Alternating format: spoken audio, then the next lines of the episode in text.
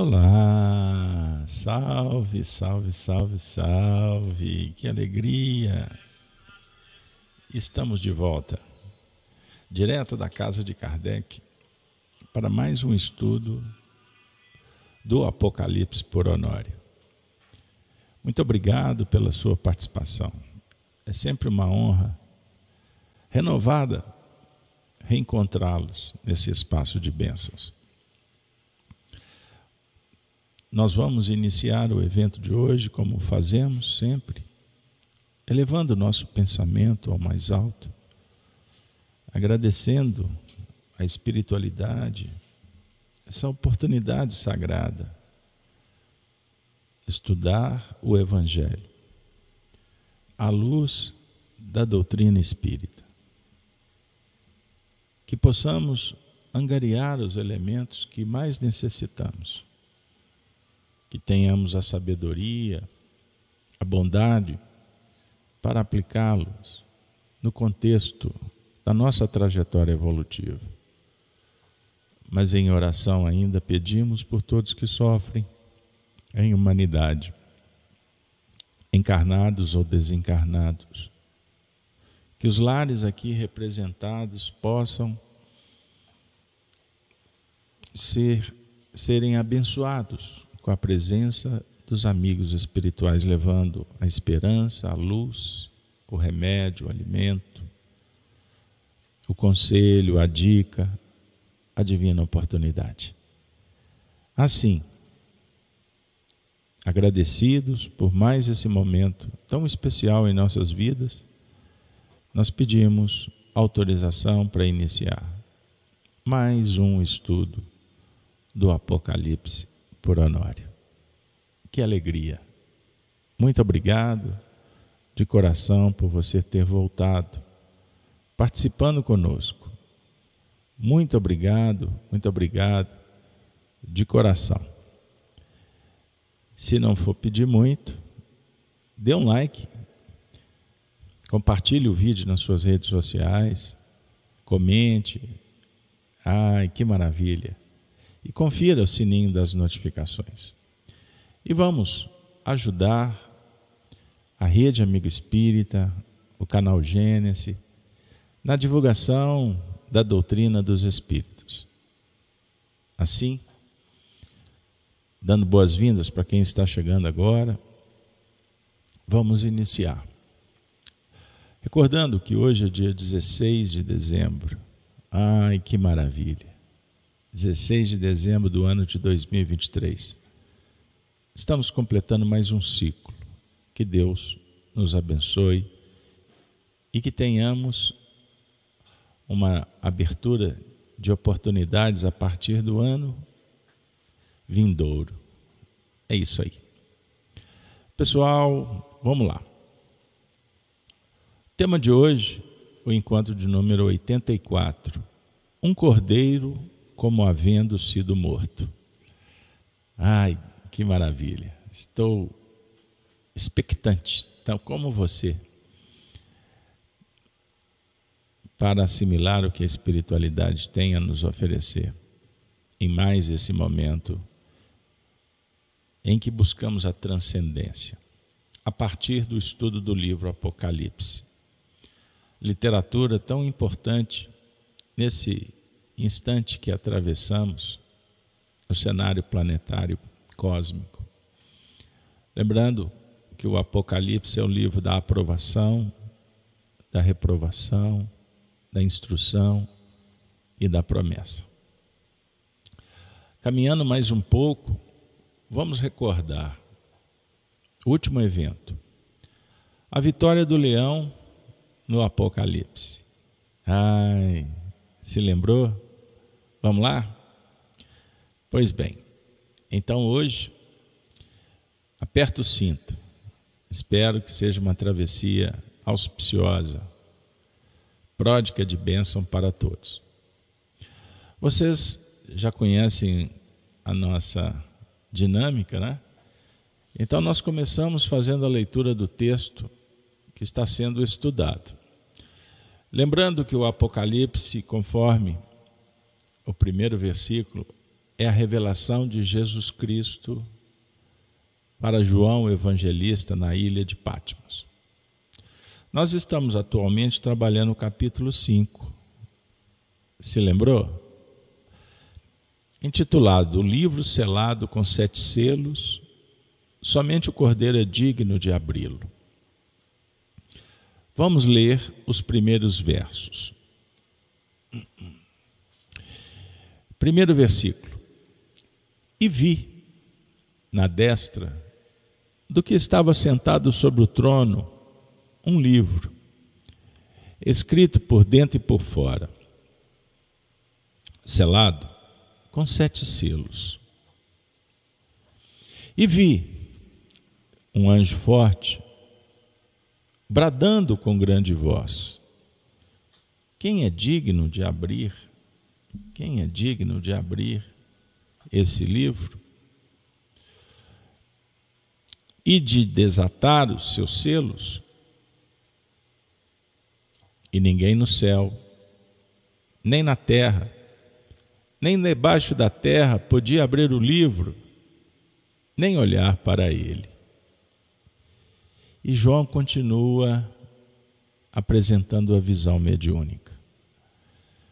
E eu chorava muito, porque ninguém fora achado digno de abrir o livro, nem de o ler, nem de olhar para ele. E disse-me um dos anciãos: Não chores.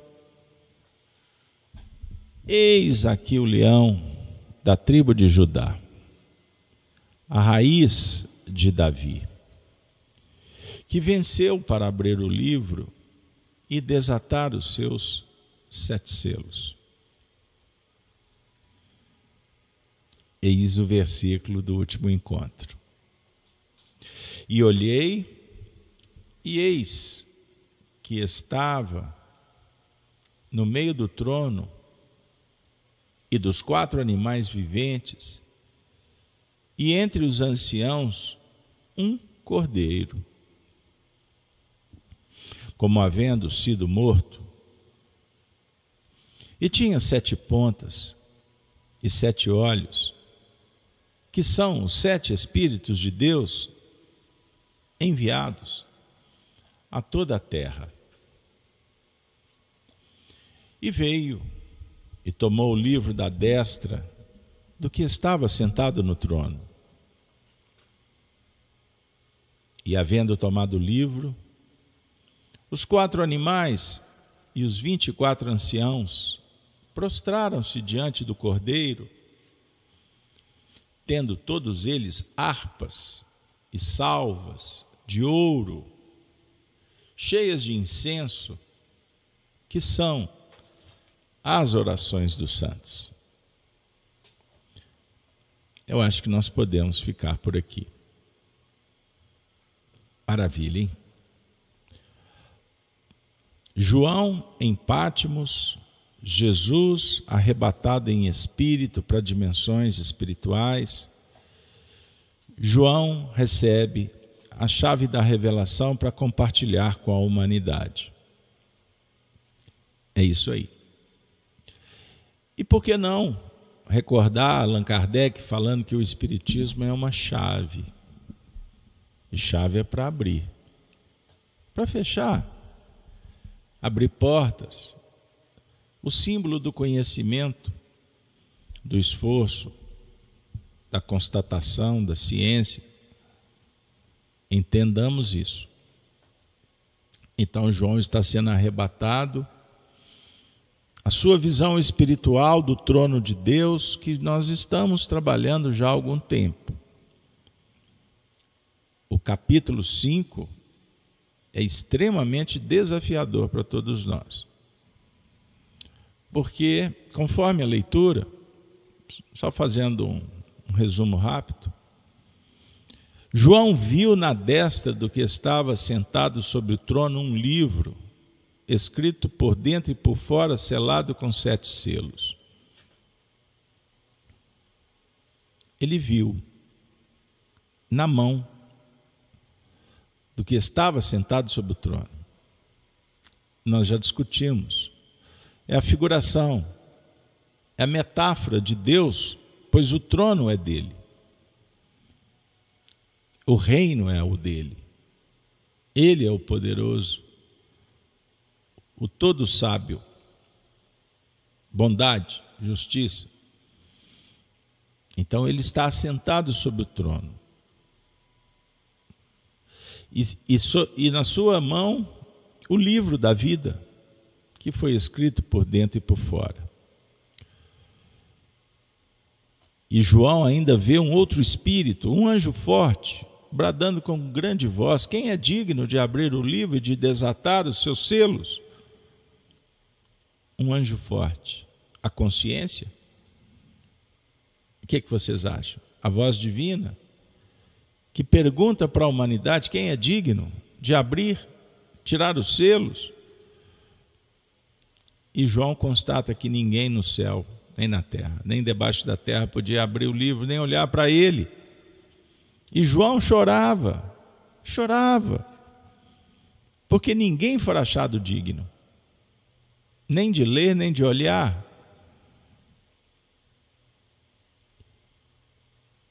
Em meio ao pranto, vejam que maravilha, surge o que? Um ancião que disse: Não chores, não chores. Eis aqui o leão da tribo de Judá, a raiz de Davi, que venceu para abrir o livro e desatar os seus sete selos.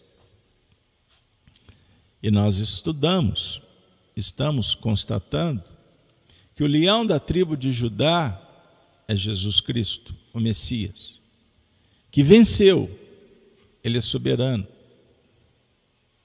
ele é o guia. Para ajudar a humanidade no contexto apocalíptico, que representa tirar o véu. Por isso, Jesus, nós citamos o verso 19, dizendo para João: Escreve então, pois, as coisas que vistes, as que são e as que hão de acontecer depois dessas. Perceberam? Então nós estamos no momento muito importante para tirar, desatar, abrir, ler o livro, que tem sete selos, mas para tal,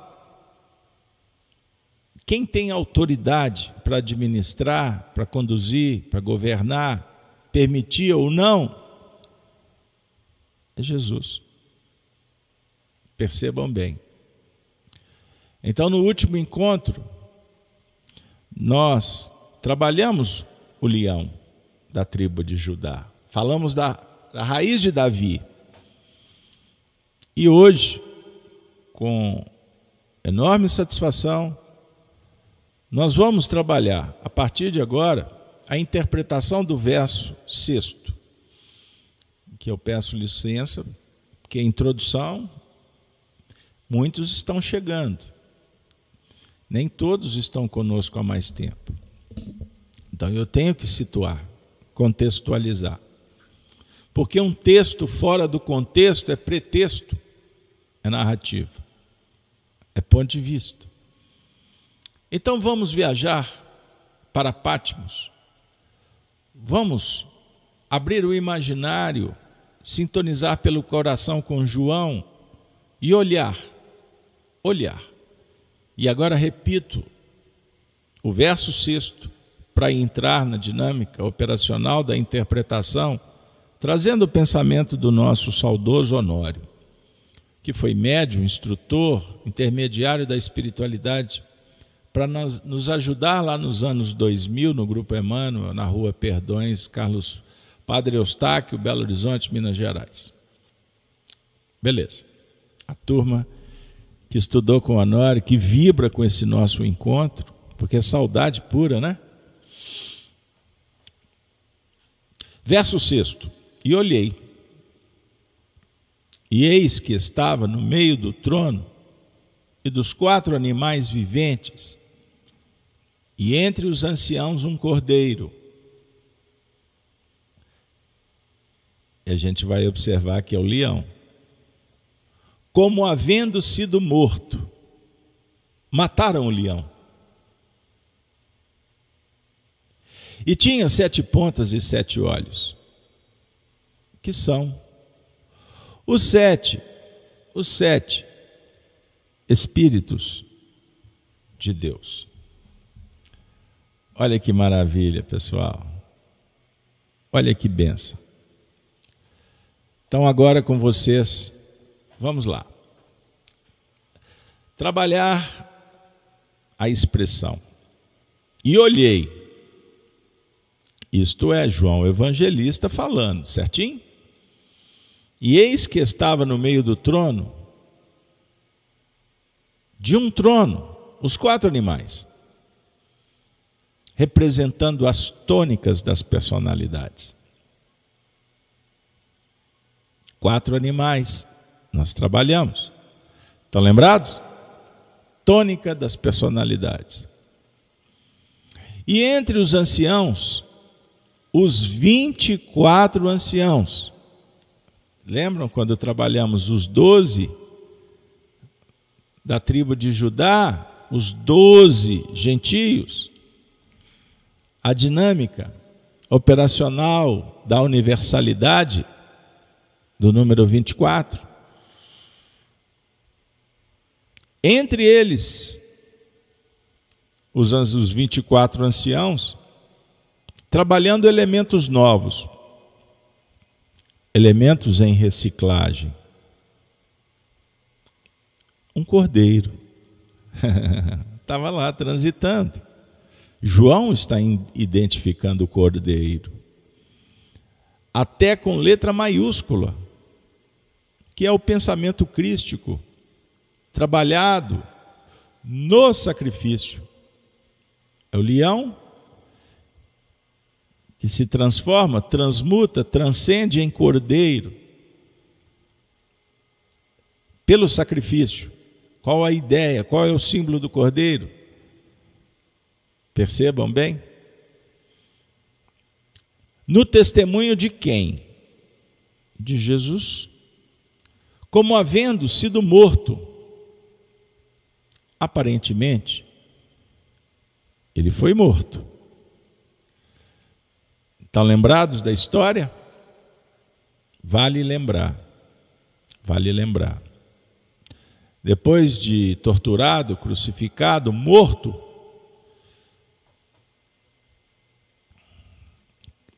Caifás, Anás ficaram contentes, os magistrados corruptos, intelectuais dogmáticos, religiosos heréticos, apostasia,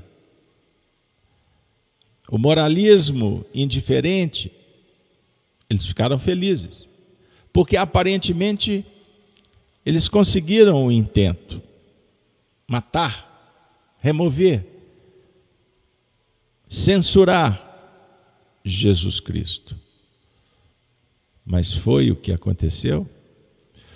Por isso, a expressão aparentemente ele foi morto. Vamos continuar. Vejam bem. E olhei, e eis que estava no meio do trono e dos quatro animais viventes, e entre os anciões, um cordeiro como havendo sido morto, e tinha sete pontas e sete olhos que são os sete Espíritos de Deus enviados a toda a terra. Sete pontas e sete olhos.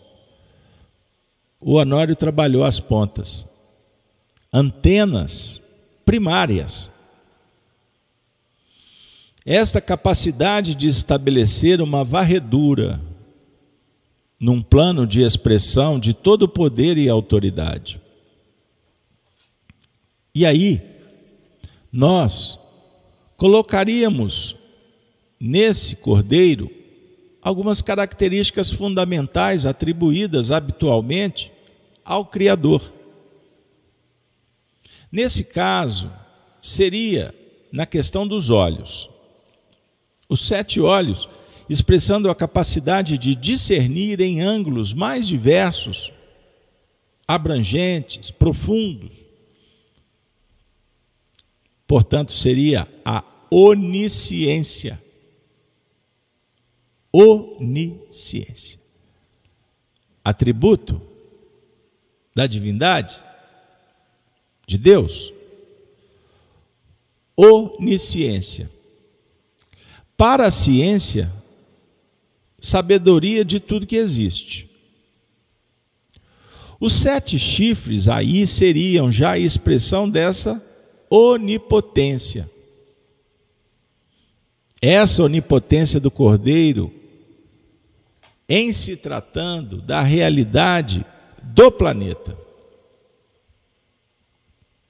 Vamos tentar aproximar o pensamento da espiritualidade superior para o nosso contexto, para a nossa realidade, as necessidades. Lembram das sete igrejas? Agora o diálogo. Vejam que importante. O cordeiro, como havendo sido morto, tinha sete pontas e sete olhos. Que daqui a pouco nós vamos falar dos sete Espíritos de Deus. Nós trabalhamos as sete igrejas. Estão lembrados? Éfeso, Esmirna, Pérgamo, Tiatira, Sardes, Filadélfia, Laodiceia representa o fulcro de radiação crística no planeta. Sete virtudes. Na nossa intimidade, os sete nos ciclos do ser humano até os sete anos, os 14, 21, 28. Perceberam? A dinâmica que fundamenta que auxilia na varredura, no implemento, no que remonta poder e autoridade. E dentro dessa dinâmica surge o Cordeiro, que ilumina. Jesus é um toque de classe em todos os movimentos, em todas as possibilidades atribuições, realizações. Você vai para o campo operacional em busca da iluminação do coração. Nesse instante a luz se faz, o Cristo chega. Perceberam? Que maravilha! Então, sete pontas e sete olhos, expressando a capacidade do discernimento de uma visão mais acurada. A definir que, conforme a condição espiritual, o indivíduo alcança ou não.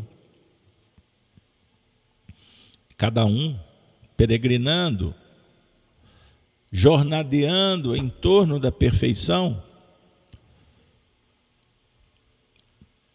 pela dinâmica da experiência.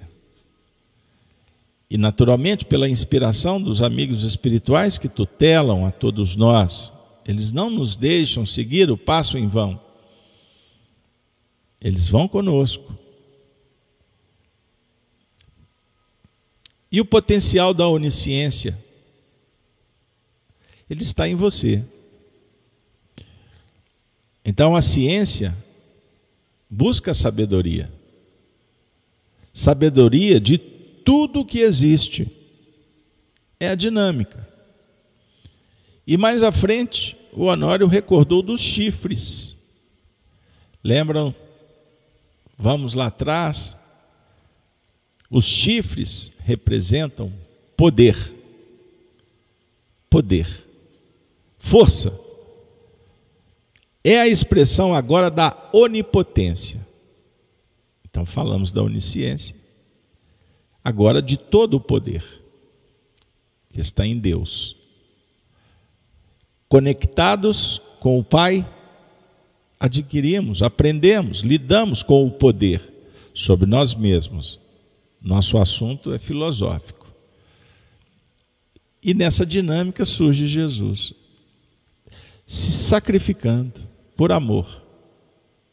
Perceberam? Então, vamos lá. E olhei, e eis que estava sentado no meio do trono, o Senhor da vida. No meio do trono, e dos quatro animais viventes, e entre anciãos um cordeiro, como havendo sido morto. Trono, quatro animais, vinte e quatro anciãos, cordeiro. São palavras-chave. Essa semana uma companheira mandou uma mensagem dizendo: Apocalipse é difícil, mas eu estou começando a pegar. Então calma. Porque trono, animal, 24 ancião, cordeiro, define a distribuição, o encadeamento contínuo, perpétuo da solidariedade, da cooperação com os diversos seres em posições diferentes, acessando dimensões regiões espirituais específicas, mas todos num movimento de solidariedade, de cooperação universal. Você já parou para pensar que nesse momento você está envolvido por entidades que não são da Terra?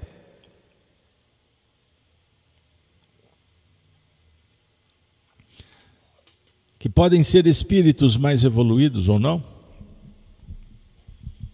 Você já parou para pensar que todo auxílio, todo movimento virtuoso, ele ganha dimensão a partir da sinceridade, da honestidade, do amor, e ele vai repercutindo, e nunca chega na condição zero. Ele vai sendo decomposto, mas ao mesmo tempo irradiante e se multiplicando. Por isso, Jesus, Alfa e Ômega, no princípio e no fim do processo. O que, que o Honório quer dizer? Que dentro da dinâmica da construção espiritual, o startar do processo se faz por amor. E quando chegar no grau máximo, vai atingir, vai expressar, vai representar o mesmo amor da base. Perceberam? Por isso Jesus dissera: Antes que Abraão exista, eu sou. Ele existe antes da história que foi escrita por aqui, antes do teu nascimento. Ele já era a luz do mundo. E agora que você começa a trabalhar a sua própria luz, eternamente, Ele é a luz do mundo. Quanto mais você amar, mais você vai sentir ser envolvido por essa luz do mundo. Perceberam? Cordeiro como havendo sido morto. É o tema de hoje. E, e, olhei, e eis que estava sentado no meio do trono e dos quatro animais viventes, e entre os anciãos um cordeiro como havendo sido morto. Definindo que houve um homicídio periférico, já que a morte não existe.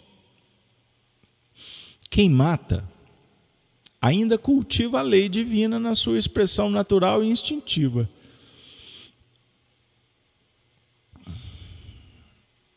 Ele está vivo. Mas quem vai atestar a sua vivência somos nós, individualmente. A morte representa a aceitação da letra, da didática do Evangelho. Eu tenho que morrer para que o Cristo nasça ou ressurja. Meu Deus, que maravilha! Hein? O que, que o Honório está falando para a gente aqui? Vamos juntos? Você captou? O tema, Cordeiro como havendo sido morto, ele não morreu. Porque ele venceu a morte. A morte é o pecado, é o erro, é a queda, é a concupiscência, é a contradição. Morte moral, intelectual, morte espiritual. Então, o texto do Evangelho, João está vendo a cena, um cordeiro, como havendo sido morto. João viu o cordeiro morto na cruz, ao lado de Maria, de Madalena, ele beijou os pés do Mestre. O fato histórico inconteste. Mas agora ele estava vendo num outro nível. Ele estava vendo um cordeiro, e o cordeiro simboliza o sacrifício estava como morto, como havendo sido morto. Ele constatou o homicídio, mas agora em espírito ele nos convoca a refletir que o homicídio é uma morte periférica, já que a morte não existe. Captaram? A morte não existe para quem tem amor no coração. Quem mata ainda cultiva a lei divina na sua expressão. Não é isso? Quem mata ainda cultiva a lei divina na sua expressão natural e instintiva. Instinto. Mas ele com E maiúsculo. Ele está vivo. Mas quem vai atestar a sua vivência? Somos nós, individualmente. Você já foi informado que Jesus foi morto, não é? Você já ouviu a história, você lê a história, você repassa a história, ressignifica a história, mas pergunto: nós estamos atestando, atestando mesmo que ele está vivo? Ele só ele só reconheci, reconhecidamente está vivo quando nós brilhamos a luz, principalmente diante do testemunho. Perceberam? Então somos nós é que vamos confirmar que ele está vivo. Estão vendo como que o Evangelho miudinho, essa proposta é profunda? Historicamente, todos sabemos. Eu vi uma cena ontem, eu não sei se eu lamentei, se eu sorri, se eu achei engraçado, né? Se eu. Eu não sei definir. Mas num cenário extremamente medíocre, chulo, o indivíduo citando trechos da Bíblia. Uma vez que a religião é o Estado para ele, o incauto, o povo, a religião é da barriga cheia. Então qualquer bolsa serve. Percebam bem. O poderoso, o chefe, qual é a religião dele? É a religião do poder, do privilégio, do dinheiro, da riqueza, a ambição do não fazer nada e ter tudo. Como podemos dialogar sobre a ressurreição do Cristo, uma vez que ele ainda nem foi morto, ele não foi crucificado? O que, que eu quero dizer? Que você pode ler a história, mas entender o que significa, cada valor, princípios. Havendo sido morto, a morte representa a aceitação da letra, da didática do Evangelho. Eu tenho que morrer para que o Cristo nasça ou ressurja. Quando Jesus nasce? Agora, no Natal? Quando ele vai ressurgir? A Semana Santa? Sábado de Aleluia? Tem aquelas histórias? É assim que Jesus ressurge? Não. É quando você abre mão, quando você se sacrifica por alguém, por amor. Aí ele nasce.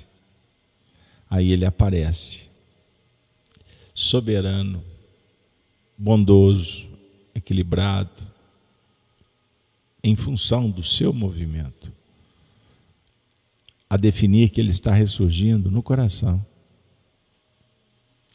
E esse cordeiro tinha sete pontas e sete olhos. Vamos lá? Os sete olhos já foram catalogados aqui como sendo centros vitais os chakras, centros de força. Trabalhamos essa ótica abrangente do campo mental, da individualidade.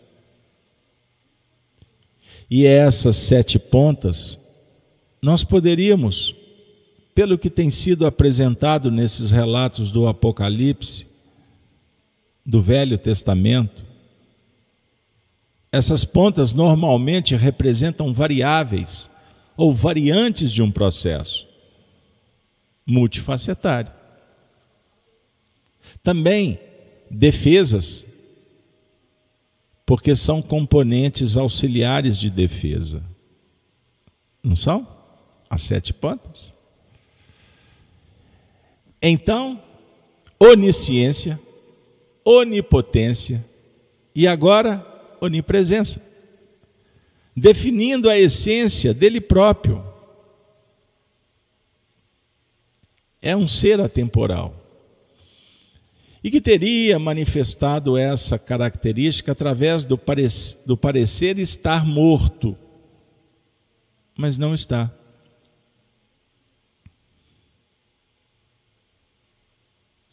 É a paixão. Ou e a sua paixão seria o recado de que nós podemos estar, além disso, que seria o aparente, analisemos que essa extensão dessa espiral septenária define uma coisa para nós. É que todos nós, embutidos nessa faixa de classificação, temos uma estrutura abrangente que garante o plano operacional nosso, queiramos ou não. Estamos submetidos nesse processo. Agora entendemos que um desses chifres, ou uma dessas pontas, ou um desses olhos, reúne um desses olhos todo um processo abrangente dos demais seis chifres, seis pontas, ou seja, no início da projeção na síntese final do caminho alcançado. Vou ficar por aqui um pouquinho, porque senão fica muito árido, eu reconheço. Não é simples, mas pode ser interpretado com muita tranquilidade. Então vamos lá. O Honório está falando do psiquismo. O Honório está falando da dinâmica evolutiva, do pensamento, do sentimento, da razão. Então, sete pontas e sete olhos Seria o mesmo que falar assim: o seu tesouro está no seu coração. É o que te importa. Só que o tesouro é para ser distribuído no mecanismo de defesa, de prevenção, de perpetuação, de compartilhamento. Então você tem sete pontas para se defender, sete olhos para analisar e operacionalizar conforme a vontade do Criador que se manifesta na sua consciência. Então, quando você realiza o que a sua consciência diz, ou seja, o que está incrustado no seu psiquismo, naturalmente, você sai pelo mundo para aprender e ganhar mais. Quanto mais distribuir, mais você vai ter. Percebam bem? Captaram? Então, sete pontas, sete olhos, sete chifres. Nós estamos dialogando no alto da cabeça, aonde tudo é organizado, planejado, inspirado e realizado sob o ponto de vista da gerência. É a sua vontade que determina o comando dos seus corpos, dos seus membros, dos seus sete chakras. Cada chakra tem uma função psíquica, energética e também moral, sabia? Cada centro de força representa uma faceta da moralidade. Imagine os sete centros de força funcionando. Eles estão formalizando um sistema de defesa. Eles estão garantindo a saúde. Eles estão protegendo o equipamento para que você possa utilizar da melhor maneira possível. Então, todo esse contexto íntimo também reverbera nas, conexões com os outros corações que estão no mesmo diapasão, ou no, no mesmo movimento evolutivo. Então, Voltando, sete pontas, sete olhos, que são os sete Espíritos de Deus enviados a toda a terra. São os executores da sua vontade no universo e nos mundos. E em desenvolvimento interno em cada um de nós, como integrando ou integrados no sistema o sistema crístico, não é o antissistema sistema do falso profeta. Não. É no sistema, é na dimensão, é na força crística. Universo, mundos, dimensões, intimidade, tudo integrado. Não tem nada separado. Você não é um ser à parte. Você está dentro. Por que não dizer? Nós somos um com o Cristo. Embora você está aí do outro lado e eu aqui. Mas nós estamos vencendo uma barreira dimensional que nos separa. Que barreira é essa? O nosso nível de consciência. Não adianta, você pode estar do lado, de mão dada. Existem barreiras que precisam ser compreendidas para que a gente possa entender como fazer, como se interrelacionar, superando todas as adversidades. Sensacional. Então, o Honório vai te falar dos sete chifres. Chifre no Antigo Testamento é poder culminâncias desenvolvidas na evolução. Podem dar passagem a sete demônios, como ocorrido com Maria Madalena, em que os vampiros sugam as energias por essas sete pontas. Lembramos que Roma estava sentada sobre sete colinas. Carlos Alberto, é vero, é vero, é vero. A Rádio Sete Colinas de Uberaba, por acaso? Não. Pode ser, pode ser, supremacia do ego que deve dar lugar à supremacia do Cristo. JC, JC. JC, JC. Júlio César, Jesus Cristo. Júlio César, poder temporal, líder da Babilônia, conhecida como Roma. Júlio César, o imperador do materialismo, o poder do controle da tirania. Vide Napoleão Bonaparte, o mesmo espírito. Mas de alguma forma cumprem, contribuem. De alguma maneira são instrumentos. Quantas milhões de pessoas desencarnaram em guerra, em, no fronte, por conta das vaidades de Bonaparte. Quantos? Foram vítimas? Algozes? Aprendizes. Agora, sobre o império de Deus, nós temos Jesus Cristo. Ele veio bater de frente com JC, Júlio César? Não. Não. Quando Jesus nasceu? Quando Jesus nasceu?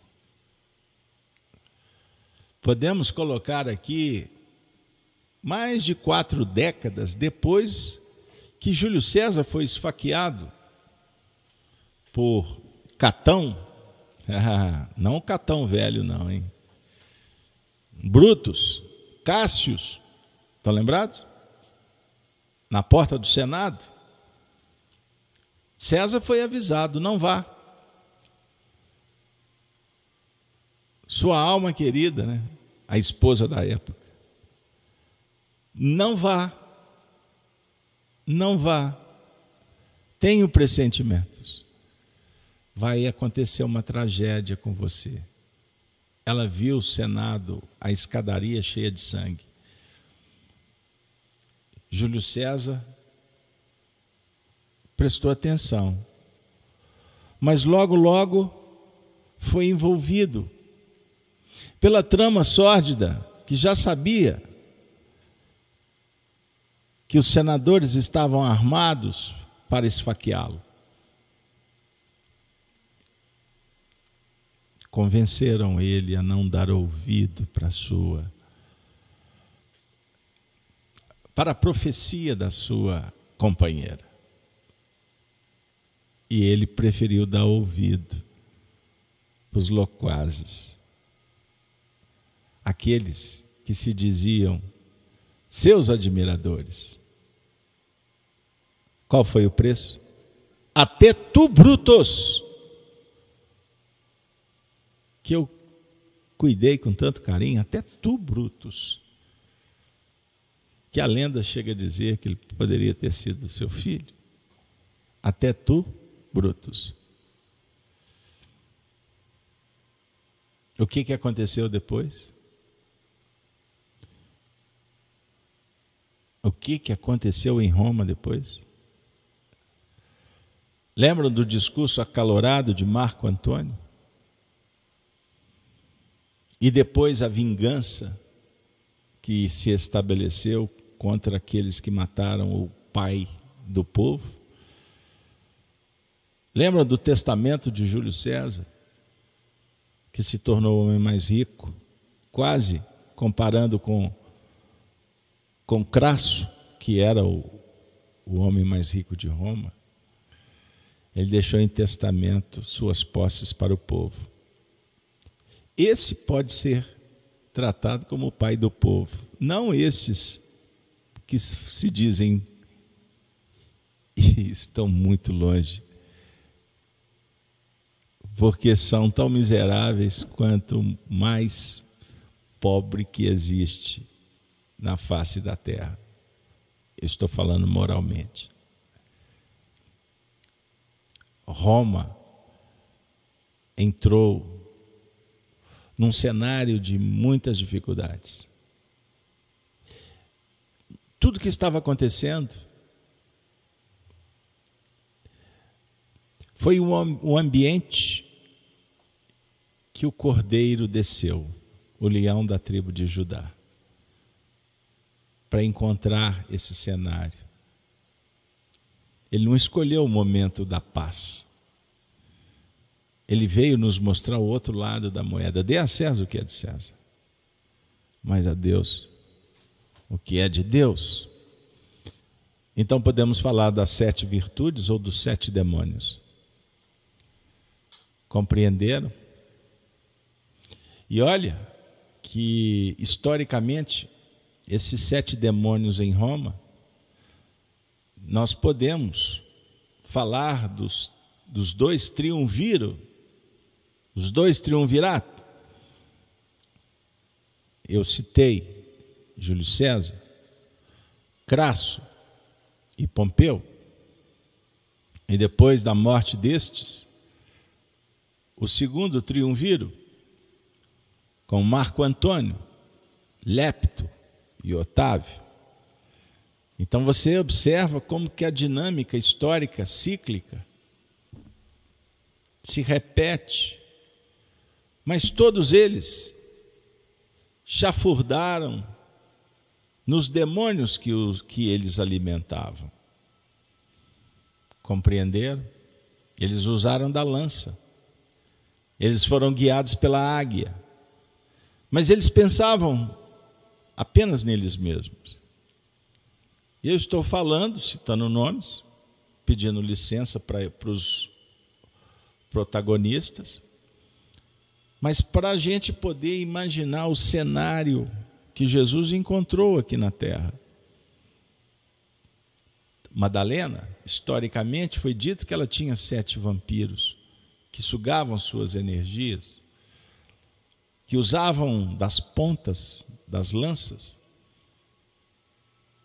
Ela, que se inspirou nas sete colinas, e eu falo aqui, não estou fazendo um, um anacronismo porque ela era judia, mas eu estou falando sob o ponto de vista do materialismo que, independente do povo, de suas crenças, o materialismo faz parte da história.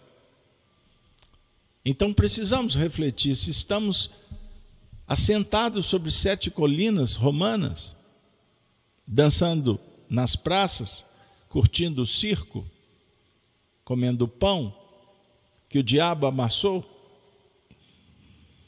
ou se começamos a prestar atenção que Roma faz. Como matar os cristãos, perseguir os homens justos, judeus escravos.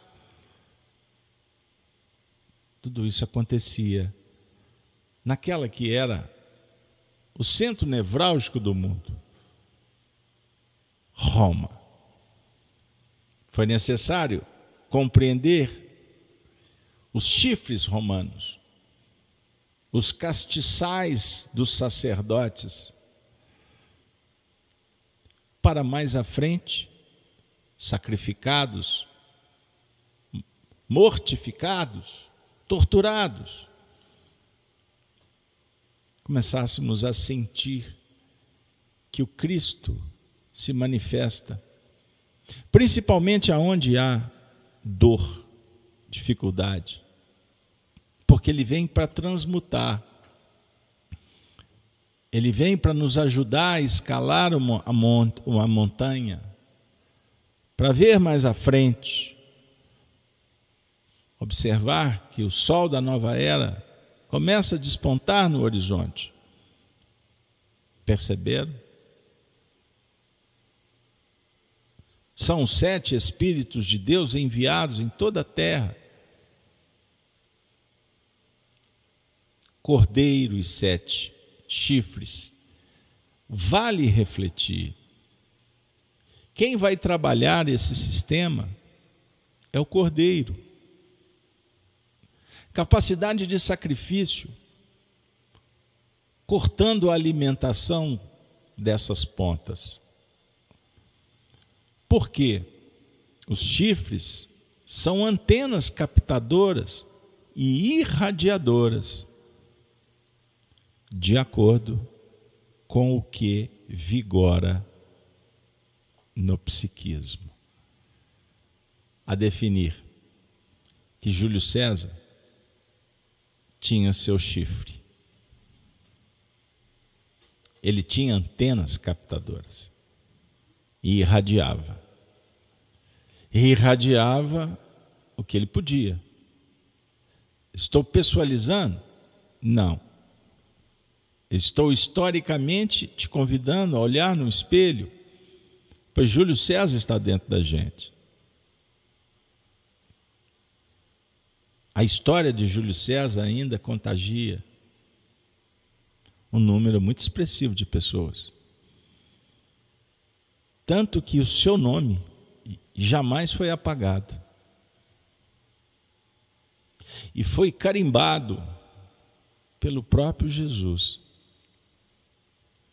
quando disse: Dê a César o que é de César, dê a Deus o que é de Deus. Como estamos utilizando nossas antenas? como estamos usando os nossos chifres. O poder, a autoridade, ela está sendo ferramenta para nos conectarmos com César ou com o leão da tribo de Judá que tem o poder conquistado e não adquirido pela corrupção, pela política medíocre, rasteira do mundo dos homens. Repaginamos a história e continuamos a ver a mesma situação. Por quê? porque os homens insistem em repetir os seus erros. É óbvio que os cargos, as posições, o cenário modifica porque os homens estão em processo evolutivo. A sua estada na Terra é transitória, ela é finita. Então é verdade que muitos cometem os mesmos erros, muitas vezes e alguns copiam erros de outrem. Mas diante de tantas oportunidades, informações, estudos, painéis que se abrem, todos nós que aqui nos reencontramos para estudarmos o Apocalipse, estamos interessados em ver o que a vida nos reserva nessa estrada sem fim. Os caminhos são muitos. Disse Jesus que um só nos leva à perfeição. O que nos coloca diante de uma porta estreita. Essa porta para o cristão passa a ser uma porta luminosa e para os habitantes da Babilônia, a Roma imperial, o materialismo, poucos param para observar que existe um livro. E João se coloca no chão, em lágrimas, porque ele não via ninguém digno de ler o livro de tirar os selos. até que surge um, uma imagem, uma voz que aponta para o cordeiro. Pois o cordeiro tem autoridade. E para muitos que julgam que ele foi morto, ele continua silencioso. Mas ele não fica distante, ausente. Ele participa, enviando espíritos em seu nome. Então temos, reconhecemos que existe a dinâmica dos sete espíritos enviados, que são os mentores, que são os espíritos que auxiliam o encaminhamento evolutivo do orbe. E eles tocam o nosso coração para que a gente possa colocar para fora o potencial das virtudes que verdadeiramente utilizadas, vivenciadas, nos farão felizes. Que maravilha! Que bênção podermos estudar o Apocalipse por Honório. No momento auspicioso para toda a humanidade. Procuremos não só receber Jesus, mas nos oferecermos em sacrifício, por amor ao Evangelho, nos fazendo seguidores, amorosos, responsáveis, conscientes, seguidores na direção de um mundo melhor. Com Ele, que tanto amou que deu a vida. Pergunto: qual é a cota de desprendimento que nós estamos usando? De colaboração, pois a nossa altura espiritual ela é medida conforme o tamanho da nossa generosidade. Que o Senhor da vida nos inspire e que a gente possa continuar com toda alegria trabalhando a força interna com Jesus e por Jesus. E agora sendo auxiliados por Allan Kardec. Essa doutrina maravilhosa que é o Espiritismo. Apocalipse por Honório, com muita alegria, hoje, agora, chegamos satisfeitos no objetivo. Trabalhamos o conteúdo, reencontramos, relembramos corações queridos e histórias que não podem ficar esquecidas. Porque nós precisamos reler a própria história e a história da humanidade.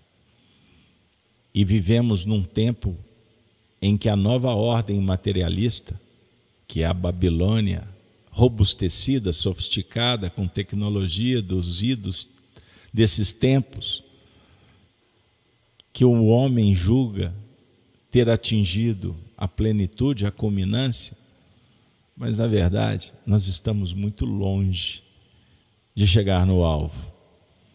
Mas é verdade que aqueles que representam um poder temporal querem imputar uma pauta que nos desconecta da nossa própria essência espiritual.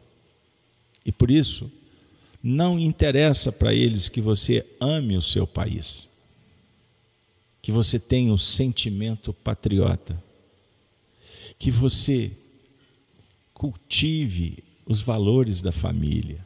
Isso não interessa. Que você não dê atenção aos seus avós, à árvore genealógica, à tônica do seu clã, não interessa para eles que você tenha propriedades, interessa para eles que você seja um autômato, um robô, alguém que tem apenas uma senha e por isso eles vão colocar uma marca na tua testa, prenunciada por Jesus, aquela marca que nós precisaremos dela para comprar e comer. Está escrito na profecia. Eles querem que você não tenha consciência, não tenha, portanto, liberdade, para que você apenas consuma, para que você produza e quando não mais ser retirado, para que você seja uma fatia que possa continuar dando tudo que eles querem: poder, riqueza. Não há interesse que você tenha uma longa duração por aqui, não existe interesse em uma população mais vasta, nada disso. Porque o interessante é apenas o Louvre, o Jardim de Versalhes, os palácios herodianos, as pompas dos Césares, o Palatino, as mansões dos montes romanos, O que interessa é o gozo, é o hedonismo. Com Jesus, o que importa é que você seja feliz para sempre. E o prazer do mundo